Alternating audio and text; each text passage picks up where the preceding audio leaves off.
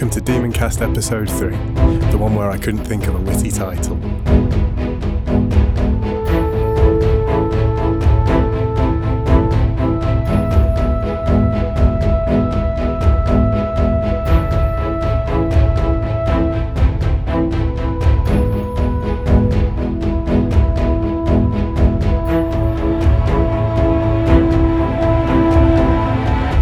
You only made it two episodes.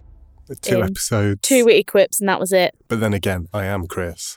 Well, and I am Sarah. Sorry, I'd, I'd forgot my important part there while mocking you. Yes, so, I my noticed. Bad. And this is Demoncast, the podcast where... we will be discussing chapters eight and nine of Northern Lights. Yeah, the end of section one of the book. Which is called Oxford, I think? Yeah.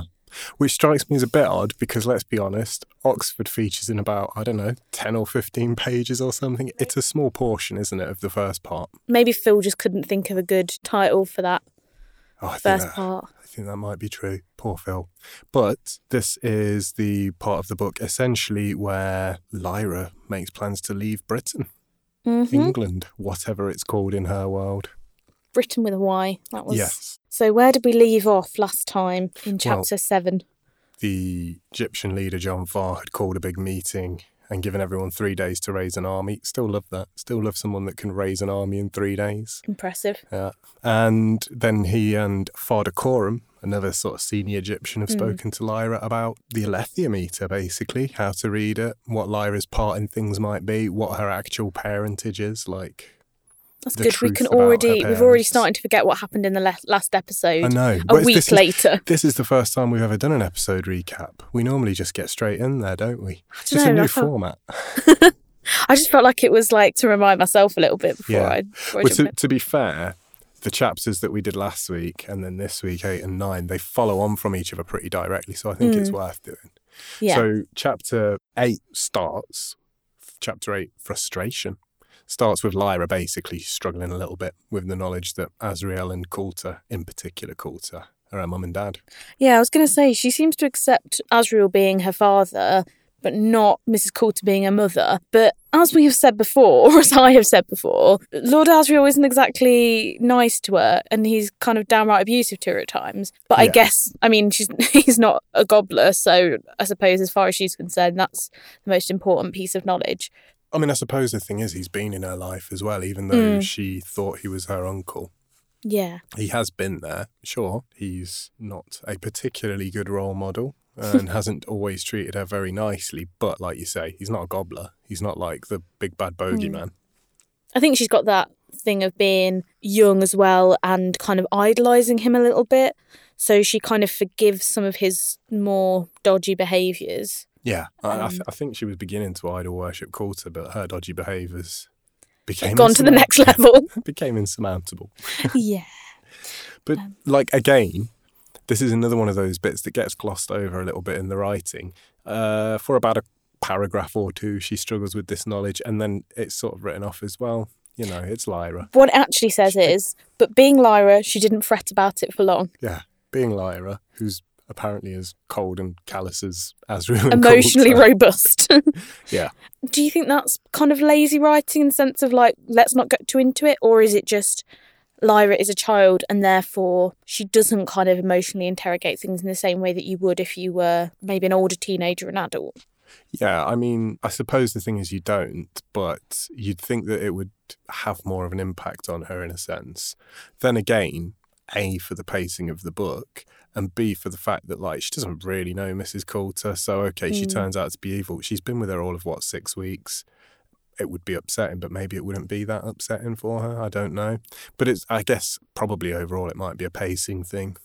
Yeah. Like, if that was less important to the story, maybe gets deprioritised. Mm.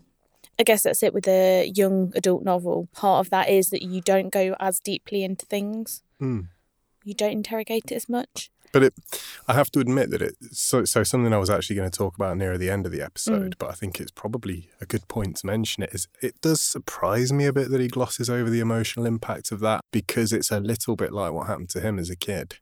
Um, Pullman, that is. So his dad was in the Air Force mm-hmm. and he moved to Rhodesia, which is in Africa. And when he was about seven, his dad died on a mission somewhere in Africa. And for most of his childhood, he held this belief that he was his dad was some sort of hero. Um, he actually received an award for gallantry uh, posthumously and stuff. So Philip Pullman basically thought his dad was a hero, and then much later on found out that his dad had crashed his plane whilst flying a bombing mission against the Mau Mau during the Mau Mau uprising. Essentially, what that means is his dad was bombing people who didn't really have any means to fight back against air raids or anything. Mm. So yeah, I, I, he wasn't the hero he thought he was.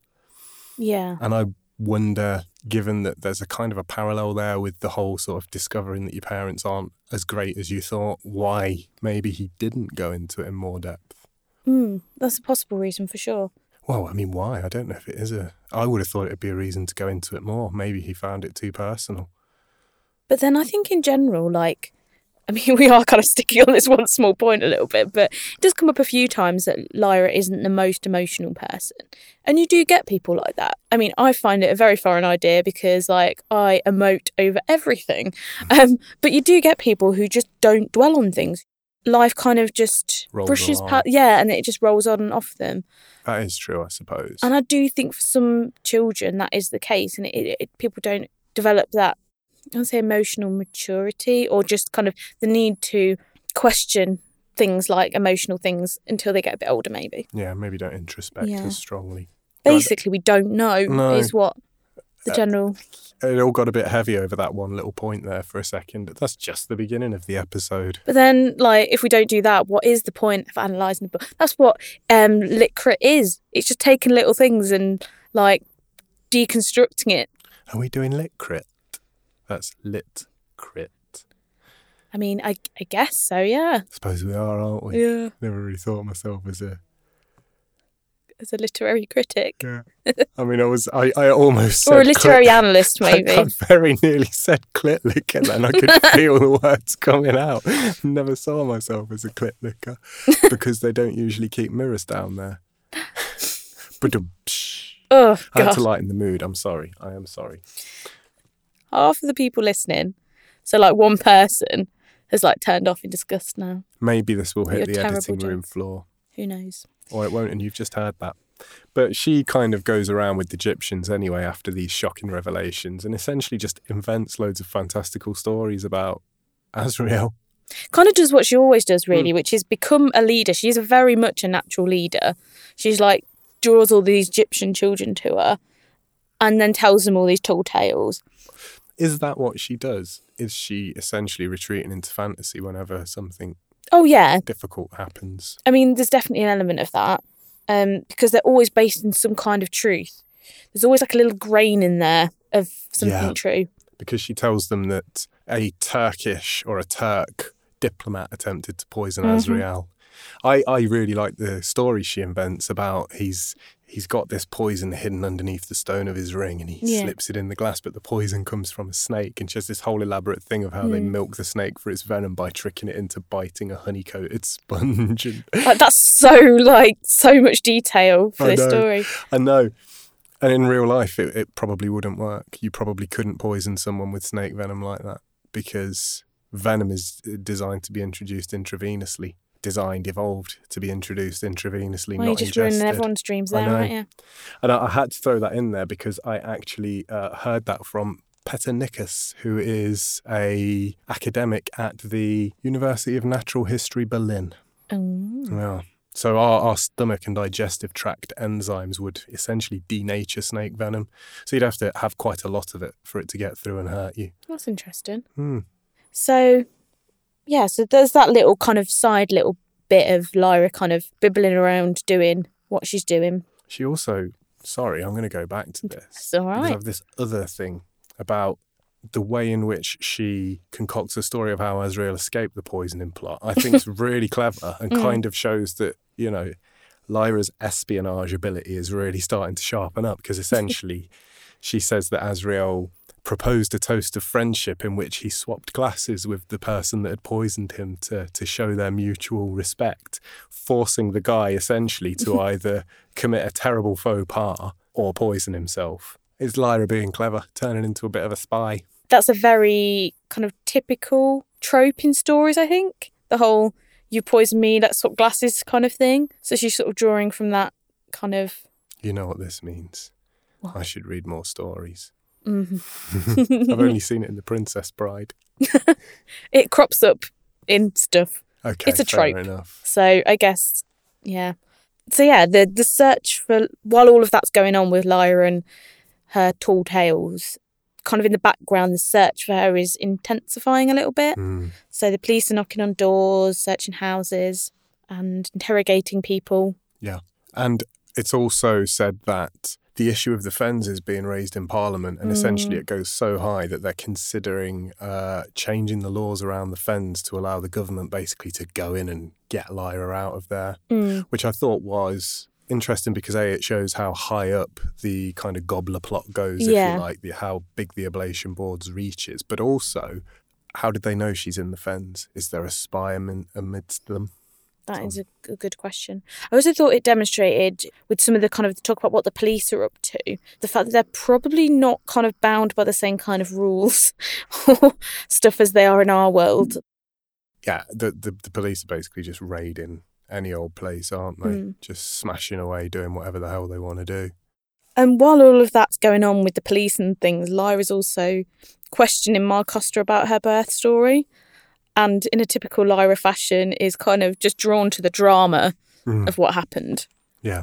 Uh, and, and she keeps getting her to repeat it to the point where Lyra thinks she can remember it all and starts inventing bits of the memory for herself. Yeah. Like, she's like, oh, people... yeah, I can totally remember when this bit happened. It's yeah. like, no, you were actually a baby. She remembers like what people wore, what yeah. clothes were in the cupboard that she was hidden in mm. during the fight between yeah. Azrael and Mister Coulter. I did think that that story showed us something about Lord Asriel's character, though, because it's described that he shoots uh, Mister Coulter in the head, and then afterwards he's like, acts as if like nothing has happened. Basically, he's just really calm, I really chill, and I'm like, uh, that doesn't bode well, does it? I sort of imagine Asriel being like a. I don't know.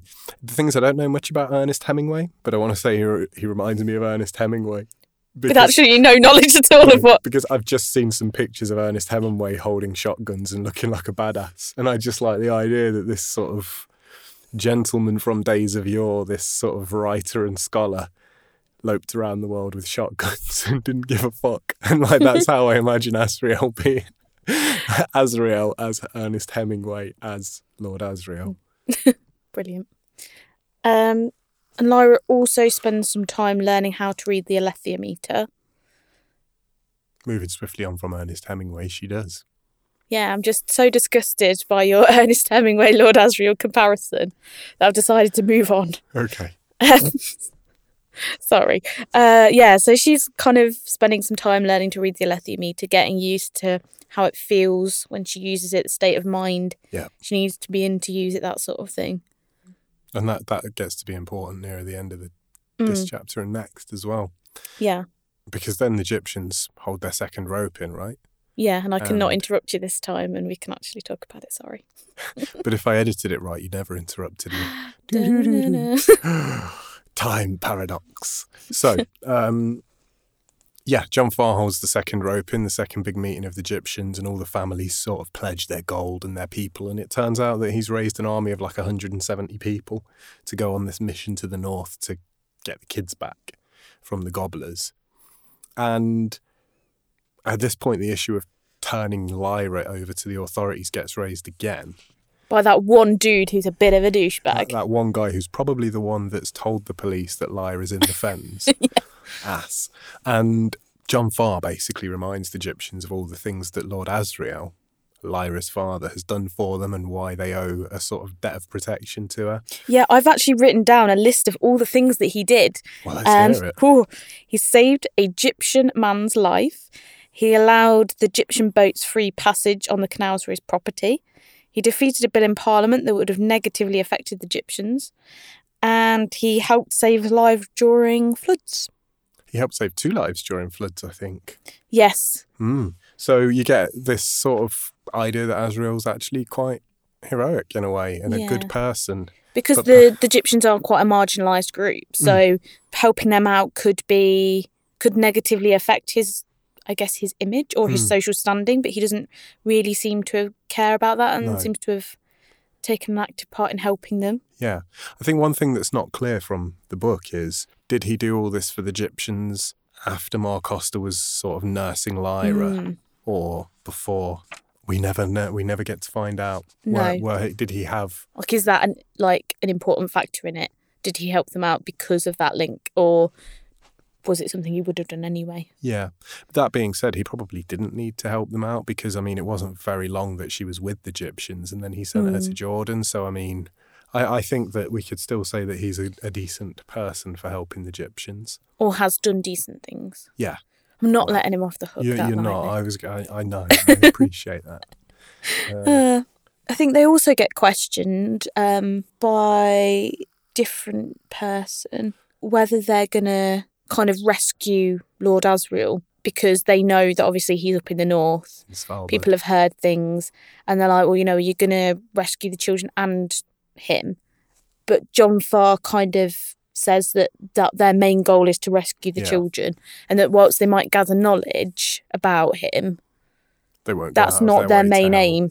But I'm like, hmm. Yeah. Like, something tells me that this wouldn't have come up if it wasn't important. Yeah. So um, that's kind of a bit remains to be seen. But that's not their, their main goal. He's stating that isn't their main goal to no. do. They, they also bring up the question of what he's going to do to the gobblers, essentially, um, mm. because some of the Egyptians, it would seem, would like blood. Yeah. And I mean, I think that's something that kind of would happen today in any community. You know, when you get something that's really bad happens, especially to children, you know, people want revenge. They want kind of justice, and they see it in, in that sort of sense. But yeah. John Farr, once again, shows that he is actually awesome and amazing and just so much better than Lord Asriel, because he kind of reiterates that rescue is the main aim of their mission, yeah. and that he sort of says he hasn't gone soft, and if he gets the chance to punish them, he will, but he's not going to kind of put the children in jeopardy just so he can yeah. kind of... And he, he talks a lot about his weapon, a hammer, yeah, and, and, and how he defeated a, a Tartar, was it, champion? I have yeah. this in my notes. Yeah, he, he slayed a Tartar champion with it and stuff. So I was kind of right last week when I said that, you know, traveller kings are just basically massive hard men. It sounds like John Farr is as well. But he's also really lovely and nice. Yeah, but right, there's nothing to say that traveller kings aren't. Well, no, that's that's very true. But also um, hard men. Yeah. And I, I reckon John, like young John Farr would have been a hottie. I'm just going to put that out there and say that. Oh, do you fancy a bit of young John Farr? I just feel like he sounds like he would be both nice and quite strong. Mm-hmm. Um, so he he sort of rallied the Egyptians, rallied his army, stated the aims and purposes of their mission north. And Lyra, still eager to go north, is really upset by the fact that she's essentially shut out from this point onwards. Yeah. Not, not part of any further planning. That's been with us from quite early on, this thing that Lyra is just desperate to travel north. And now she's kind of got a chance, and she's been told, no, we don't yeah. need you. And I think she was expecting that she would be viewed as mission critical and would definitely be going with them, and it's somewhat of a surprise to this twelve-ish year old girl that she's not being taken on a essentially paramilitary operation. But she is kind of like that in general, because because she is young, she has got that thing where she thinks she is the centre of the universe. Mm. Possibly a little bit more so than most children. And also she's got kind of reason to believe that, because people are searching for her. Yeah. Yeah, she kind of is realising that she is more important. Yeah. But yeah, I think she thought maybe that would... That would be her, her key to go north, et cetera. Mm. And that's more or less the chapter closes on that. It's just, Lyra, sorry, you're not coming. You're not even allowed to talk to us about this anymore. You're barred. You, just, you're barred. Just go back, sit on the boat, do some washing up. Yeah. Draw a picture of a kitten. Do little girl things, you know. Why did kitten? Why was that the first thing that came to mind? I don't know. I could just imagine that being something that someone would send like a little girl to do when she was, you know, overstepping the limits of womanhood. Kittens. That's what often happened to me. They were like, yeah. Sarah. Sarah, put down that Kalashnikov and go and draw kittens. kittens. Yeah, exactly. Yeah. It's just that kind of... because they are quite patronising almost. Like they, they sort of just restrain laughter and shoo her away, don't they? They do. But then again, is that patronising? She is a twelve-year-old. I don't know where I stand on this. I suppose because I've read the book and I know that she turns out to be quite handy. Uh, yeah, I feel that it's patronising. Quite handy, quite useful. Yeah. Hmm. So yeah, on to chapter nine, which is called The Spies. Yeah, I like this chapter, but it's quite sad. Yeah, lots of interesting things to think about in this chapter, I think. Yeah, beginning uh, with Lyra trying to think of a way to get on the North mission. Unsurprisingly. No, not um, surprising at all. She's kind of like watching the preparations and kind of getting a bit sad about that, and then also sort of attaches herself onto Father Coram. Under the pretense that she can help him interpret messages being sent to him by his spies. And he just sort of feels a bit sorry for her and humours her and says, yes, mm. yes, please help. Yeah. In a in a another addition to Demon Watch, which is what I'm going to call every time we talk about demons, because mm. it is one of the most exciting parts about this yeah. book. You are, you are now the Chris Packham of demons. Yeah.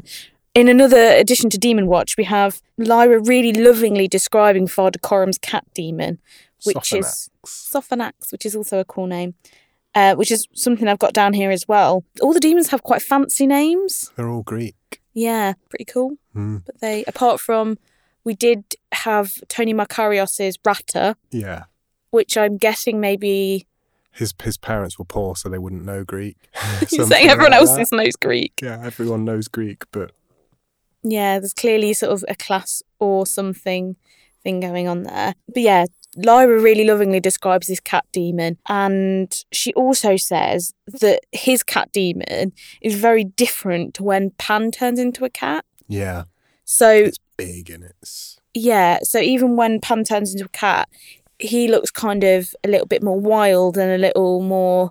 A little bit of a wiry little feral. Yeah, whereas Father Coram's is like this lovely autumn colour and it's really beautiful and kind of soft looking. Yeah. And she describes a lot about how she feels she wishes she could touch it. Mm-hmm. But, but she can't. Yeah, we find out she can't because it's a taboo to touch another person's demon. Yeah. Like the way the way it's described as it being this intuitive thing, you just don't do it. It's appalling. Why would you do it? It's it sounds almost like Lyra's Universe's version of sexual assault. Let's mm-hmm. be honest, it's like you don't touch another person's demon. Yeah, it's not something they're necessarily told. It's like an innate feeling that it is wrong to do that. Mm. Yeah, and she's kind of wouldn't even consider it, even though she says, oh, it looks soft. She wouldn't actually sort of do that. Dare to touch or even ask. Mm.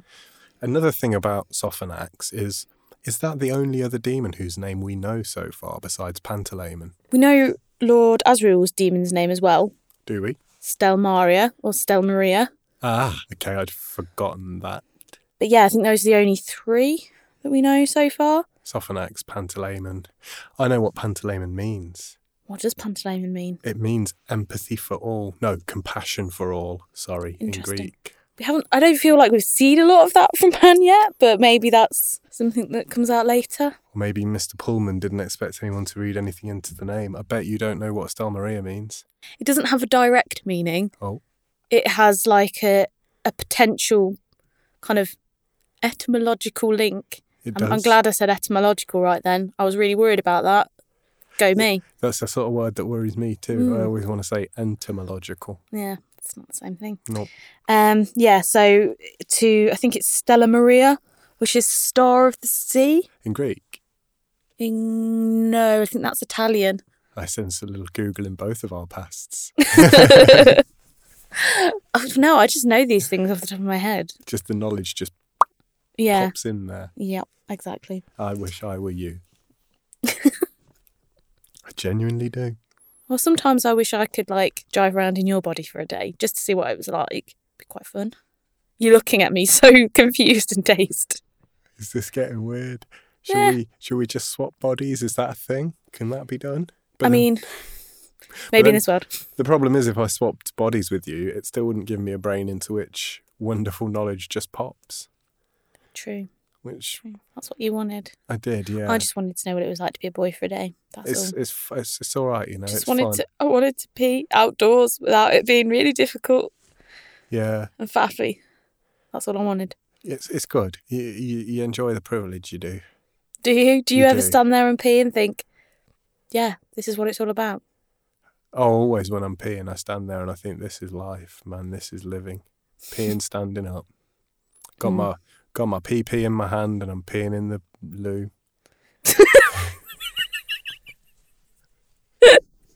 This is this is pinnacle. This is peak. Peak humanity right mm, here. This definitely. makes this makes it all worth it. That existential crisis doesn't stand a chance against me when I'm having a piss. So swiftly moving on from that revelation. Please, please do. Um, uh, yeah, I'd got um, Father Coram's demon, still in demon demon corner. Yeah. Well, oh, what was the other thing I called it? I can't remember what I called it. Demon Watch. Demon Watch, like Spring Watch. Good Lord, is the thought of me peeing just erasing your it memory? Has. It's just, yeah, completely knocked me for six. So in, in Demon Corner slash Demon Watch, we also have Father Coram's demon being described as sleek, healthy and beautiful. Be- beautiful. Beautiful. Beautiful.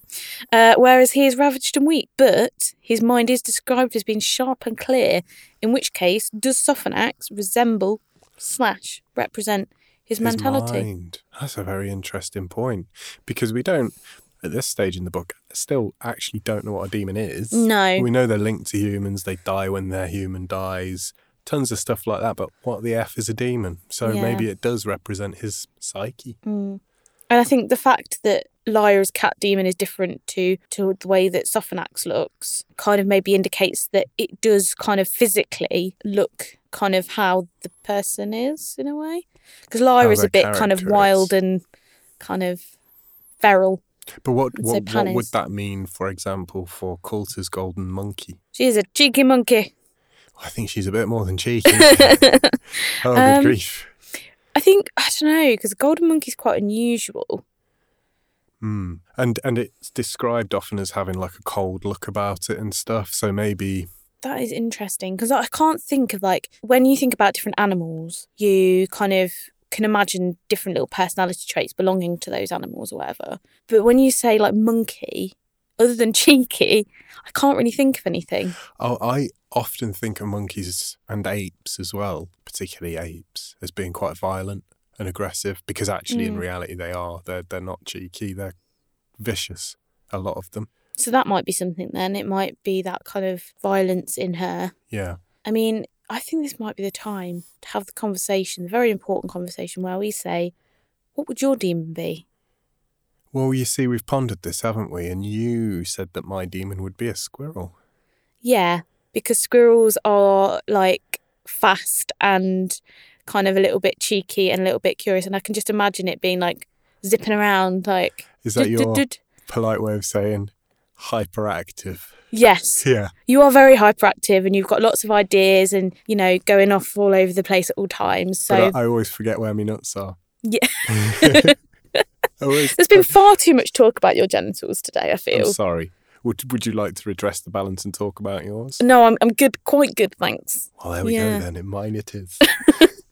But yeah, squirrel, something like that, or maybe an otter. But I couldn't say why an otter. I just feel like maybe you just look like an otter. Do I? I think I look like a bat. Would you like to see my impression of a bat? Oh God! it, it is purely visual, dear listeners. So I'm going to have to describe this impression to you once yes. he does it. Uh, okay. Are you ready to see it? Yeah. He's pulling. That is actually freakishly accurate. I, I knew that you would have that reaction because everybody does. It's really good. Even I can't describe it other than being, imagine like a human that looks like a bat.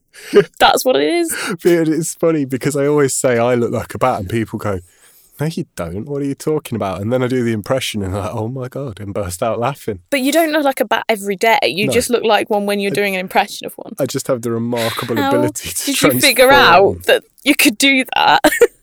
So, uh oh, God, we're going to dig deep into my psyche. When I was at school, some girls in my class were discussing what animal all of the boys reminded them of.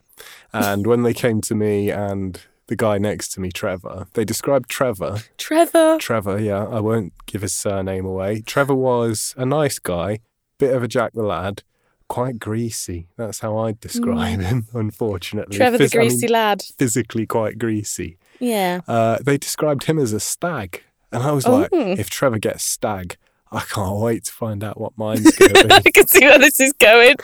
And one of them said, I think you're a bat. And I went, oh. And they moved on to the next person who was whatever they were. At this point, I had stopped listening because I descended into a well of despair.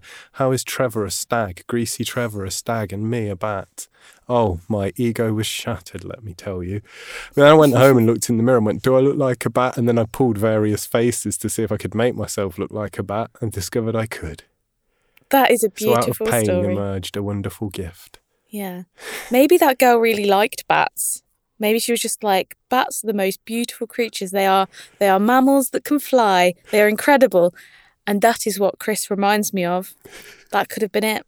I mean, to, the way I dress it up is like that she stood in front of me and said it in this horribly aggressive manner. But honestly, it was more like she just couldn't think of anything and said mm. bat. It was like, uh, bat. I love that Trevor got stag. Trevor got stag. And I, I to this day... Not even not deer, like specifically a stag. That's quite... Yeah. Yeah, I'll, I'll never know why Trevor got a stag. I'd imagine maybe one of them fancied him. Yeah, I would say that. Oh. But yeah, demons. So, yours, would... maybe a squirrel, maybe an otter, maybe a... I don't know. What would you think yours is? I don't know. I mean, that's how this conversation started with us previously, is I didn't know, so I asked you what mine should be. Mm. And what because, do you I think mean, mine should be? I don't know. You said that yours should be rabbit, wild rabbit, which actually works quite well. Mm. I said wild rabbit because going on the um, the assumption of what we talked about before, which was the, the, the animal kind of is a reflection of the person a little bit. I thought rabbit for me because I'm quite shy. That's basically it, because I'm quite shy. Because you're quite shy. Um, yeah, because I'm quite shy and I like having sex a lot. Actually, that works quite well. It does. Can I say that? You can. You yeah. just did. Now we're talking about your genitals. Uh, sort of. In a really far off kind of manner. But yeah, um, yeah, rabbit for me, or hummingbird, because they are kind of frantic and nervy. And I am quite also quite an, an- well, I said anxious. I'm quite an anxiousy. I didn't say anxious. I'm all over the shop. You said shy. I said shy. Shy. So maybe this would be why I'm a hummingbird. Yeah, I'm quite an anxious person. And my thoughts tend to dart around a lot, maybe a little bit like a hummingbird. Also, I did take a couple of the online um, what is your demon tests. I don't think they're particularly accurate, whatever that means. I'm doing air quotes around accurate. Yeah, I don't know how you'd make an accurate test to determine what someone's demon should be, if I'm yeah. honest. I also think that, like, I don't think, I was wondering, and you were the worst person to ask this of as well, is there a link between what your demon would be and what your Patronus would be? For any Harry Potter fans out there, I wonder if this is something that's come up before. You're like, is your demon the same thing as your Patronus? I mean, we're we're crossing fictional universes here, so I think you can kind of make your own rules up in that in that case. No, there must be a single answer. Okay, I think not. I think not, because the Patronus is a sort of magical representation of, I want to say spirit animal. It's not really, but it's kind of your, your fortitude, your defender, isn't it? Yes. Whereas the demon is something else that's a bit spoilery. Considering you're not a massive Potterhead, that is quite a good answer. What I am going to do is I'm going to go and speak to my sister, who is a huge Harry Potter fan, and is also a Dark Materials fan. Not as much of a Dark Materials fan as she's Potter, because she's just read and listened to that countless times. I'm going to get her opinion on it, because I feel like she's got a good a good take on it. Yeah. And yeah. I'll, I'll come and we'll, report back. We'll wait with bated breath for you to tell us next episode. For Caroline's opinion whether, on this. Whether you got anything sensible out of that discussion, or whether it just turned into one of those massive fan debates that never really reached a conclusion. It probably will. Yeah. Yeah. So yeah, back to the actual book. Not that massive um, detour. Yeah. So when Lyra's not checking out Father Coram's demon, um, she's learning to read the Alethiometer with the help of Father Coram. Yeah. Even though he doesn't fully understand how to read it, he just sort of seems to be able to give her a little guidance on it. Well, I think he's read some of the the literature on it. I think we we hear about a book which has all the meanings of the symbols in it. And I think he's seen this book at some point. So he kind of gives her little nudges in the right direction. Yeah. Towards some of the meaning of some of the symbols. Yeah, and Lyra makes two predictions that kind of become important. Um, one is to do with Missus Coulter. she's been trying to figure out what Colt is up to, and the Alethiometer returns a symbol she doesn't even recognise the depiction, a large-eyed lizard perched on a twig, and it's basically a chameleon, but she doesn't recognise that. And the other prediction is to do with Father Corum's spies, and she predicts death or danger um, to the spies. And we get a kind of an outcome to the Alethiometer readings pretty fast. Pretty swiftly. Yes. Almost instantly word comes that one of the spies has returned and that he's injured. So they go and have a little chat with him. And we also get another another Demon Watch moment. It's just full of so many Demon Watch moments. Yes. we get a we get the man's demon talking for him. Yeah. So he's so injured that that she actually has to speak on his behalf, and it is mentioned that it's quite unusual for that to happen. Yes. Which is something we have kind of talked about, whether that was a thing or not. But yeah, they, it kind of confirms the fact that people don't really talk to other people's demons. Yeah, but that it is possible. Yeah, yeah, it's yeah. possible, but not doesn't happen often. Yeah, and she, along with the man when he can, sort of relays the story of what happened to him and the other spies while they were on their mission in London, spying for Corum. Yeah, kind of a lot of them just going around trying to find gobblers. They catch one. Yeah. They get sent to find Lord Boreal, who is someone that Lyra spoke to at the party, at Missus Coulter's yes, party. Who seemed to be quite a high-ranking gobbler. Mm-hmm. And they also break into the Ministry of Theology. Yeah, which is essentially, I think the gobbler they captured told them something like, that's where Boreal and the orders to the gobblers or the Oblation Board come from. Yeah. So it kind of confirms that it goes right to the top of government. Mm-hmm. And um, kind of Lyra realises at that point that the Alethiometer knew what happened. Yes. And that's kind of one of the first real moments when you realise that it that it not only tells the truth, but she also has the power to read it. Yeah, because it, it predicts this great danger or death, and what he tells them is when they went to the ministry, he got shot with an arrow, which is still in him. Yeah. But one of the other spies was killed and one was captured.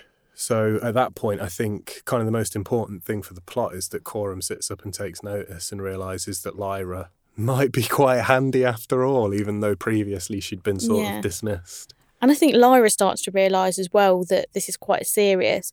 I think it was all a bit fun and games at mm. first, but now she's kind of predicted this man dying and, the, and you know, the death of some of the other spies. It all kind of hits home to her a little bit more.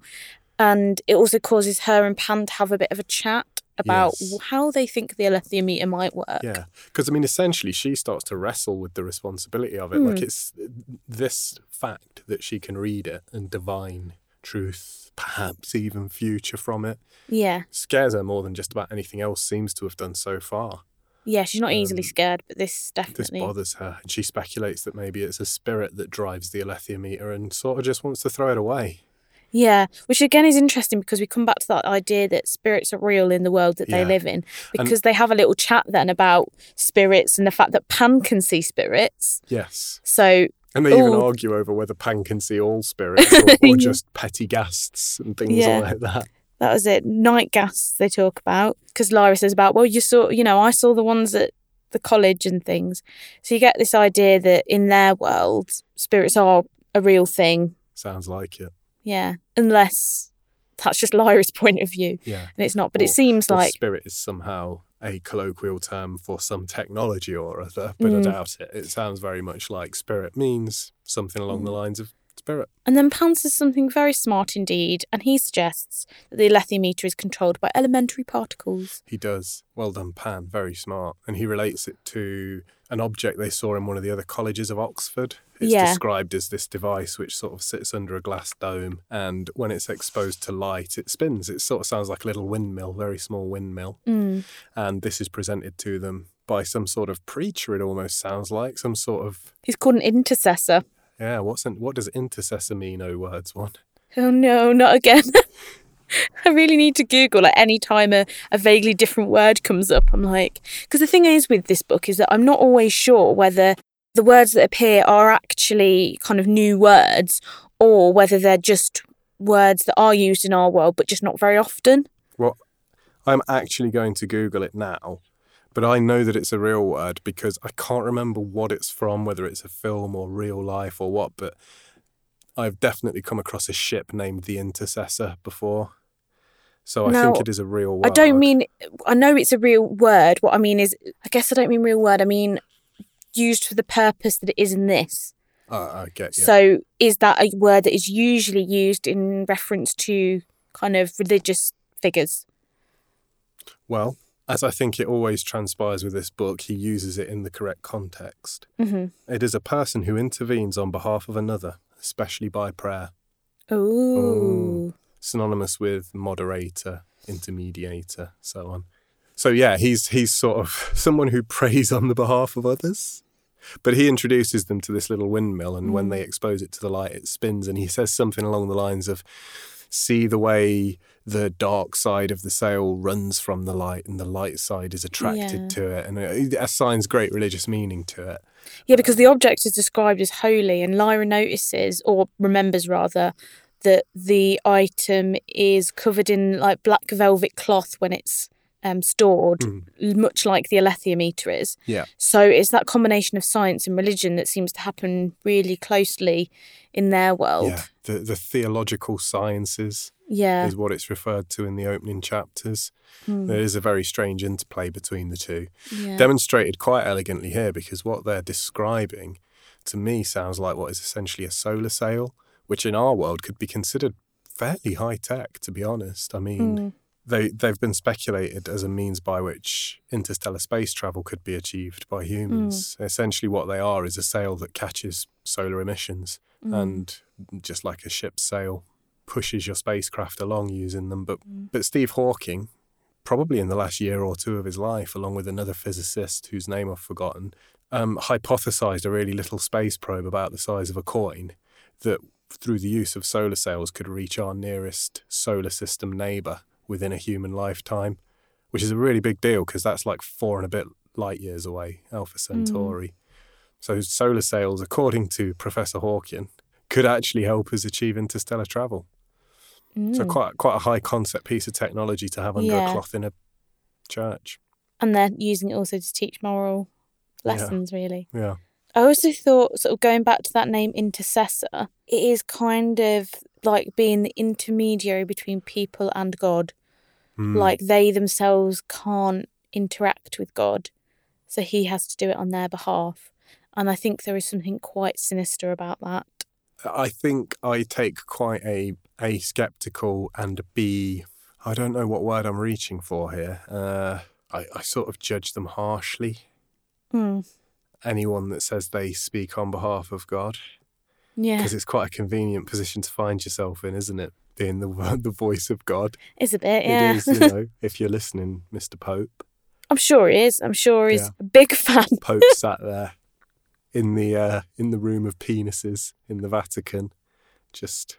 Do you want to clarify what you mean by that? The room of penises. yeah. The room where the Vatican keeps all of the penises that the Catholic Church broke off of classical period statues because they found them obscene. Did they keep them?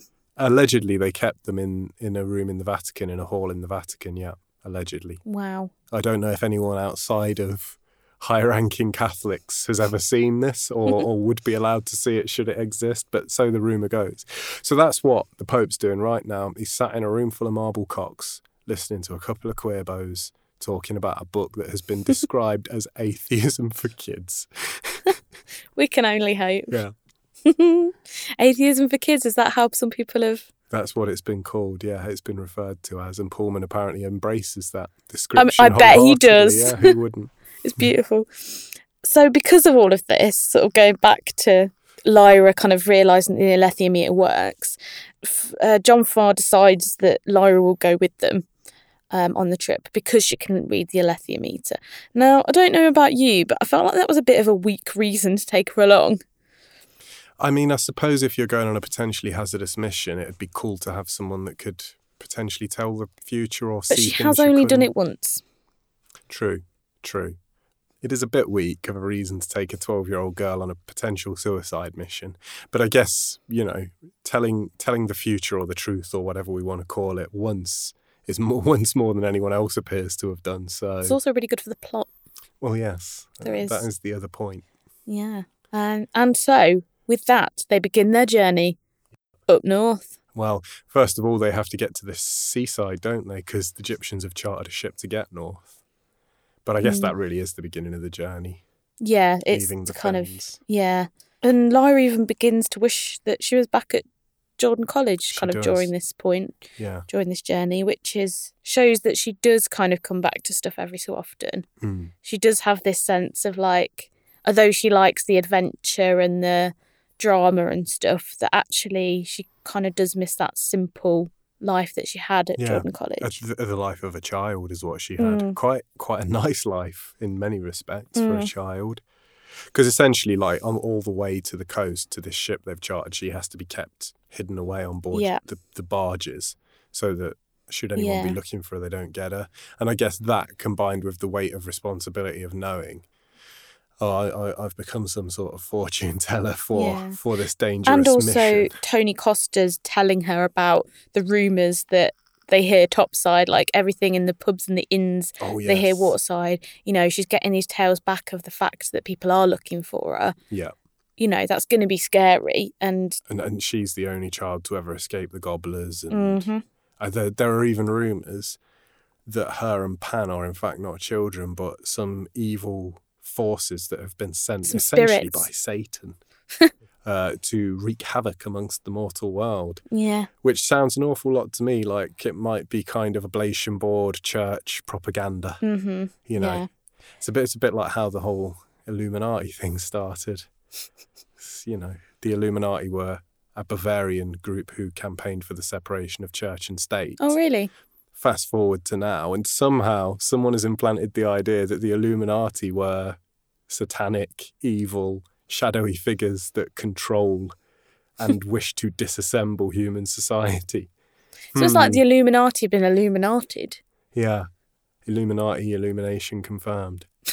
Like, it is, it is, it is interesting, isn't it, to consider that if you decide you don't like the church, suddenly, somehow everyone knows you're Satan.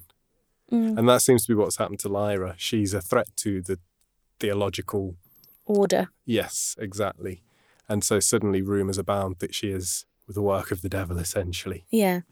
And so while she's got all this spare time in her hand, she kind of becomes increasingly absorbed by reading the Alethiometer and honing those skills. And she finds it easier and easier to get into this. She describes it as kind of, it's almost like meditation, isn't it? Mm, this really sort of almost trance-like. Yeah, state of mind where she can drop down the levels to find the right meanings. And yeah. And, and she's sort of starting to more and more feel the meanings without being told them. Mm. She's she's getting quite clever at the old uh, truth meter. I thought it was good at this point, Phil. I think we've got to give some props to Phil for his like descriptions, because I always do love his descriptions of places. Um, he describes the estuary that they're, they're travelling through, and it sounds thoroughly shit. And it's the only way I can think to describe it. Um, it sounds... like dirty, yeah, air filled with fumes from yeah coal fish and, smelling yeah. whatever. Um they do also mention coal spirit, yes, which I wondered what you if you had an opinion on what you thought coal spirit was. Uh, do you know, I actually meant to look coal spirit up because it's a term I've heard before, but then I've but I assume that it's just some form of fossil fuel. I mm. My initial thought was it's just oil, right? Or yeah, petrol. That's what I thought. So, uh, it's the guess what it means in this world game. Yeah. But I kind of enjoy that, because sometimes you can read something for a bit in this book and you'll be like, you'll just accept it as being a new thing. And then you're like, hang on a minute, that means this other thing.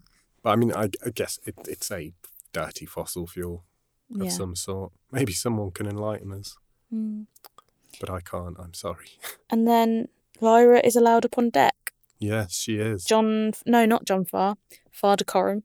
I just want to mix their names up. I think it's just because they've got F's in it. But, like, I constantly want to say the other one. Yeah, well, that's why, I don't know if you've noticed, I've stopped calling him Farr Decorum and I just call him Corum.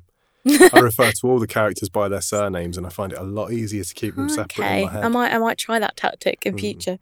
Um, yeah, Lyra's allowed up on deck because she's getting a bit kind of restless and a bit overworked from, like, figuring out the Alethiometer. And Corum and, thinks, what's the harm in it? Yeah. And Pan wants to stretch his wings a bit because it seems like when she's feeling cooped up, it helps her when Pan is able to transform into something like a bird or something that can, you know... can just have a bit of a scamper and a... Yeah, and yeah. it makes her feel more... we, this does make sense because mm. we've already been treated to descriptions of humans feeling what their demons are experiencing mm. and stuff. So off they go upstairs with the permission of Coram. And Bad immediately, idea. Lyra's prediction about Missus Coulter becomes less opaque. She suddenly discovers its meaning. Yeah. Because Pan gets attacked by fascinatingly described creatures, yes. things. That initially appear to be beetles. Yeah. Kind of flying beetles, which then um, Father Coram, fortunately, does know something about. Again, we get another word. African is Afric. Yeah, Afric. I'm That's just going to point out every thing. single word that is different. We're going to try to point out just because it's like, ooh. Yeah, little, ooh, here's another little. little divergence from our world. Yeah. Because they catch one of these bugs, don't they? Pan mm. and one of the Egyptians' demons managed to bring one down on the deck yeah. of the boat. Yeah. Um, and he describes it as being clockwork on mm. the inside. So it's not actually a real beetle. It's clockwork, but with a bad spirit pinned to the spring. Yeah, and essentially if you if you break the beetle, the spirit will fly out and kill the first person it sees because it's so mad. Mm. And if you don't break the beetle, the beetle will just carry on doing what it does forever. Yeah. This kind of raises the question to me, like, is that how it actually works? Are spells a thing? Because it talks about basically putting a spell on the spirit and stuff. Yeah. I mean, essentially, it's, inter- it's interesting kind of just to go back a little from that, at looking at how it works, that it wasn't chosen that just a spirit possesses the beetle and controls it. It's actually a robot, essentially. It's an automata. And all mm. the spirit is there for is the more it struggles to escape, the more it winds the spring up that drives yeah. this thing.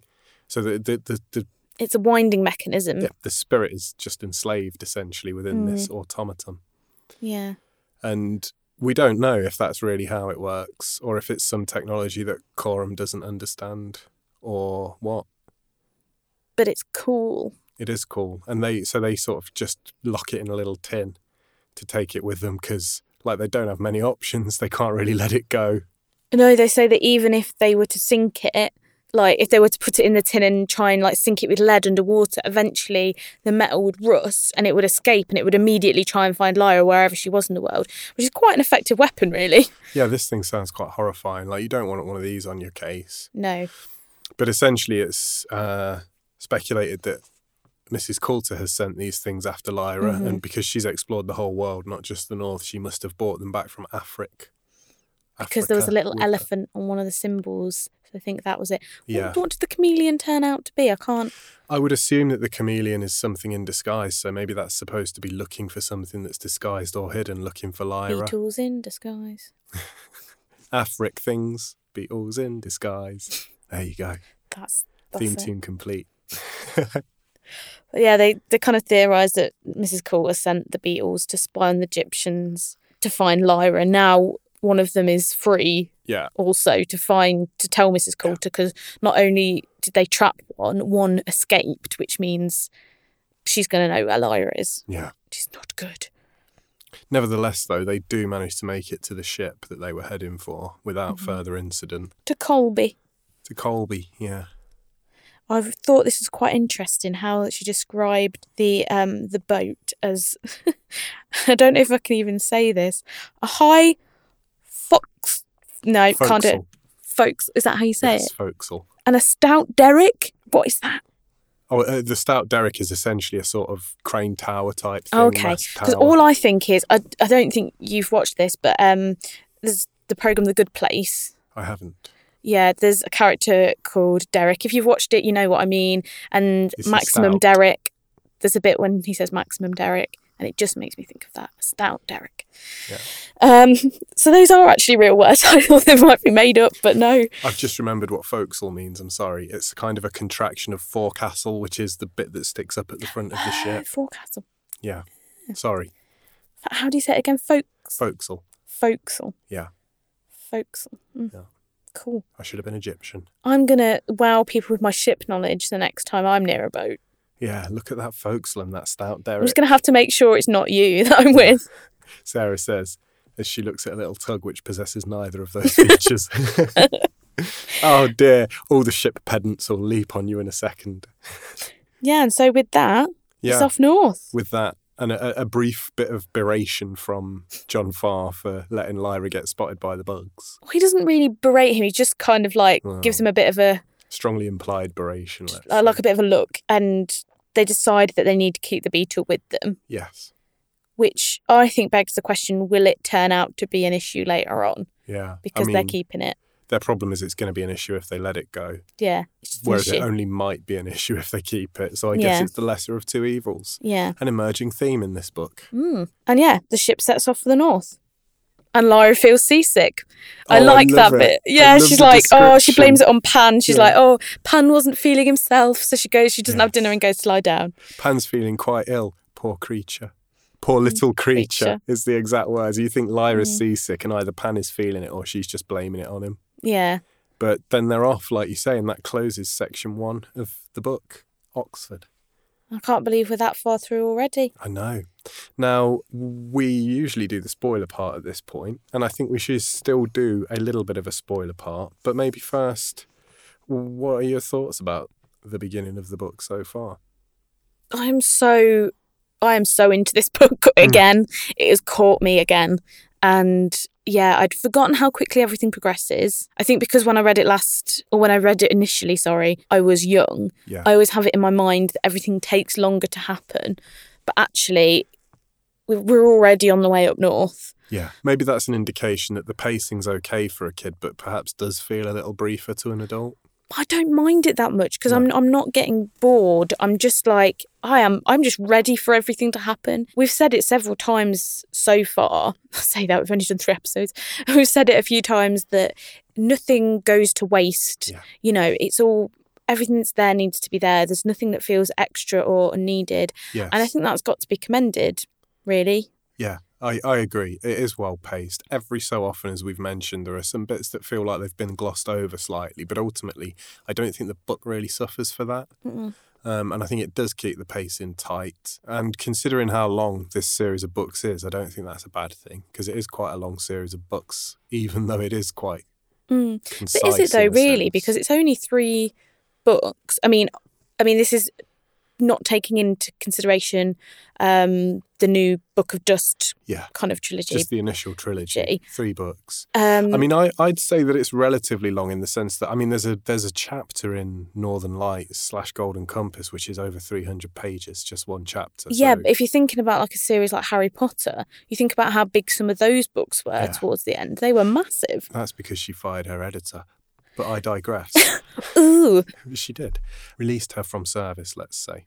That's I believe a... it was her. Ooh, I never do that. no, no. Otherwise you end up with really overblown books. Mm. But it's, uh, it's true. There are longer series of books. But I don't think this is short by any means. I feel like some other books could maybe take a bit of a leaf out of... old Phil's, Phil's book, book. yeah. um, because it's still an amazing series and it still gets so much across and it's still full of meaning, yeah. but there's no extra waffle. Exactly. I think a big part of what helps it along is it's outstandingly imaginative. Yeah. It's got uh, some it, real interesting it, it ideas has, in there. Yeah, it has a couple, a few really strong. A couple, quite, a few. A couple, a few really strong, fairly novel ideas. Mm. Uh, novel, including like We need the to demons. Stop making book puns. We do. Let's stop that now. Moratorium on book puns.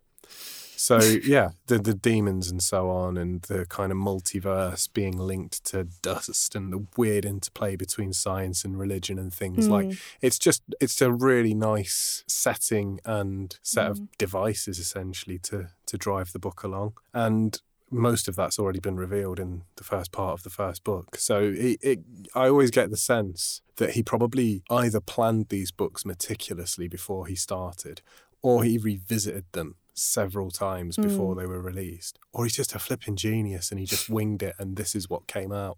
I don't think you could wing it and just... I don't know. I'd like to imagine a mind that could, but I suspect yeah. this is the product of hard labour. I imagine he's very good at fine-tuning and editing. Mm. Or he has got a very good editor, potentially. Either or. Yeah. It worked. But it feels like we've had so many reveals already, but there's so much left to go. Oh, God, there is. And Should we like, drift into spoiler land already? Ooh, maybe. I'm not sure entirely what I'm going to say, but just in case, we'll say spoiler yes. alert. From from here on, there may be spoilers. Let's take yeah. the lid off that bottle and let the demon out. That. So we're we're going into the second part now of Northern Lights slash Golden Compass. Things are about to get real. Yeah, we get introduced to a couple of new characters who I'm particularly fond of. One, Lee Scoresby, who's essentially a gunslinger. We won't talk too much about any of these characters' stories or anything, but yeah, they're yeah, coming I'm up excited. soon, so I think we're and allowed to mention Panzerbjorn, them. Mm. Just Panzerbjorn, Panzerbjorn, Panzerbjorn. Yeah, that. Panzerbjorn. She loves it so much she can't even say it. Mm-hmm. I do. And the witches, who Serafina I also Pekala. love. It's basically just just all the interesting stuff happening. I think that's what I love so much about it, is that every time I think something really exciting is coming up, I then remember something else exciting. And yeah. I'm like, ha! Ah. And I, I don't know if this is going to hold true or not, but I think I remember from reading the first time that the opening of this second part of the book, I think I found it a little bit slow going the first time I read it. I'm going to be honest. I don't know mm. if I'll feel that way this time, or whether it's it's because essentially you've got this sense that everything's building up to something. She's set on this voyage, mm. but the build-up continues a bit in the second part. We don't go too quickly into the action. Yeah. And I don't know if I'll feel that again as I read through it this time. Yeah. Or whether it'll just be the fact that I was very impatient the first time because I didn't know what was coming or how long it was going to take to get here. I think that's different. Sorry, as in I think that's the difference between reading something the first time and reading it something subsequent times, mm. is that sometimes when you're reading something the first time and you're really into it, you get hella impatient. Like, you're just like, I want the stuff to happen now. Yeah. Whereas when you've read it before and you know what's going to happen and you know kind of how long it's going to take, it's like you, you kind of just relax into it and you're like, mm. I know it's coming. I'm just going to enjoy the ride. And I feel like that's a bit more where I'm at at the moment. I'm just like enjoying everything that's coming at mm. me. I, I think I'm... Because I know roughly what's coming, as I've mentioned before, I've forgotten a lot of things. Bits are hazy in my memory because yeah. it's been so long, but I still remember the main plot beats, et cetera. The main thing that's keeping me going now that I'm enjoying the most is just how well it's written. I don't think I appreciated that so much mm. the first time as I'm reading it for the first time and discovering this world, mm. but kind of knowing a bit of it already and being quite familiar with it. Like, I've been able to just sort of sit back and smell the roses a bit more and, yeah. and just enjoy how it's written, which is generally really, really well. I love you, Phil. Adopt me, please. Have me as your demon. Oh, yes. Other than that, I don't know, spoiler-wise, whether there's anything specific that came up for me in this that I really wanted to kind of particularly pick up on. No, I mean, the thing is, it puts a neat ribbon, essentially, around that whole opening part of the book because we know where Lyra is going and what she's planning to do. Mm. But it's almost a cliffhanger because there's nothing that's starting now in terms of new characters coming in or new locations or settings or anything like mm. that that becomes important in the second part. It's almost like you get a clean break. Lyra is with a select few people from the first part of the book. Mm. She's going somewhere with them and we're going into newness almost, just like she's going into this new place, the North. Yeah, it's almost like the more information I get, the more I want as well. So they start talking a little bit about the alethiometer and how it works. And I'm like, yes, give me more, give me more about dust. Tell me more about how, like, this universe works or the universes work. On, on that topic of how her universe works, I did look up a couple of the things we were unsure of from previous episodes. Tatars, Muscovy. Uh, Muscovy, mm-hmm. like we thought, is basically Moscow. Yeah. It was the name of the Grand Duchy of Moscow. So essentially that's like pre-communism, pre-Bolshevik uprising. That's what the area around Moscow was called, Muscovy. Mm. And the Tatars are Turkic people who live in what in our world would be the former U S S R. So Ooh. basically people living in places like Kazakhstan. So essentially we've got the Tatars kind of progressing north from the sound of it towards Moscow, as mm. we would call it. I think that ties in quite neatly with the thing we were speculating on last episode about the Ottoman Empire still existing, because mm. essentially the Ottoman Empire, its heart was Turkey, more or less. Yeah. And they kind of encroached north into Europe through the Balkans and...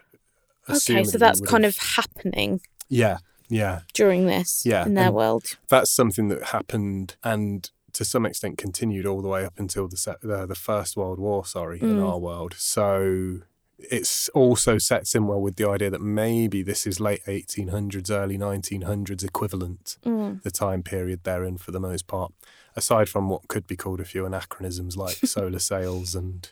Do you have anything else you want to talk about? No, I think I always find like the spoiler bits quite difficult because it's hard not to go on to everything that happens in the rest of the books. it's, it's hard not to just freak out and be like, and guess how it ends. And this happens, and then this happens, and then this happens. Okay. I think I said that last time as well. Um, I think because there is that excitement there, it's hard not to, to sort of want to... just spew on about it all. Mm-hmm. I mean, we've already mentioned Serafina Pekala mm. and the witches. I'm excited for the witches. Yeah, and I, I think that that is a bit of a hint at the idea that magic and stuff is real in their world. Mm-hmm. I mean, we don't really need to even describe the witches, aside from the fact that they're referred to as witches, to kind of know there must be something to magic. Mm. And the spells, there was mention of the spell earlier in the chapter and things. So, but it's how far it goes. And you never quite know in this world whether it's magic in the traditional sense or if it's science that is... beyond us or... Mm. Or describe science different. Called magic, mm. you know. Yeah, there is quite a crossover between theology, science, potentially magic. It's almost confounding mm. when you're trying to read it to understand what's going on. Yeah. I think that's a really good thing in a way, though, because it helps reinforce the difference between Lyra's universe and ours. Just nodding. I remembered that when you're doing a podcast... you can't hear a nod. No. no in podcast, can... no one can hear your nod. That and air quotes as well. You always do air. I've never seen you once do an air quote since really? We've started doing this. I've done one today already. I'm pretty sure like my hands just want to do it. They're like there. They just want held up. They're poised, air ready. Quote, all mm-hmm. the things. So before we just ramble on, because I feel like we're getting a bit of a ramble on. Should we say goodbye until next time? When will we be moving on to Bolvanger, which is the new the new section, section of, of the, the book. book. Chapters question mark. Because they're starting to get longer, which means we might have to start doing them one at a time, but we will put kind of in the description which chapters we're doing. So you'll be able to see before you listen to the episode which chapters we're doing. Yes, absolutely. But things are going to get exciting and we're probably going to have plenty of cool stuff to discuss. Yeah. So that's something to look forward to. Hopefully. As always, you can email us, find us on Facebook, Instagram, or even subscribe star by looking at the links in our blurbs. Or send us a postcard.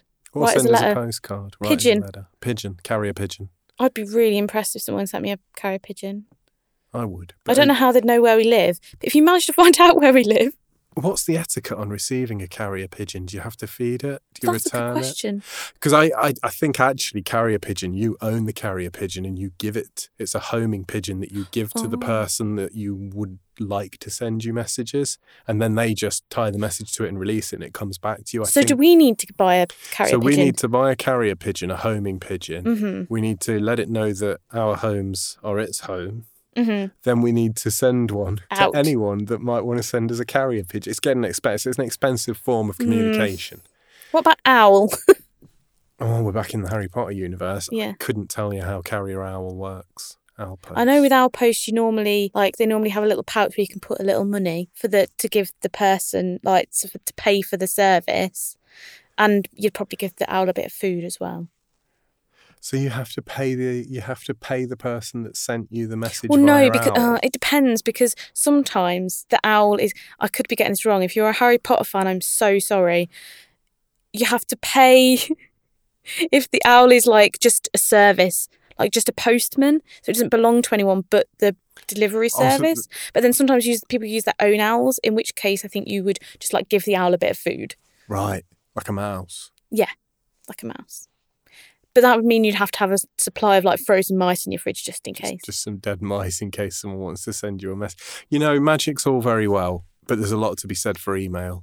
Well, you would think that with like, if you had magic, would you want to send things by owl? They seem incredibly unreliable. And this has become a, just a slagging off Harry Potter podcast now, which is not what we which intended. I'm fine with. And I enjoy I, Harry Potter. I quite like Harry Potter.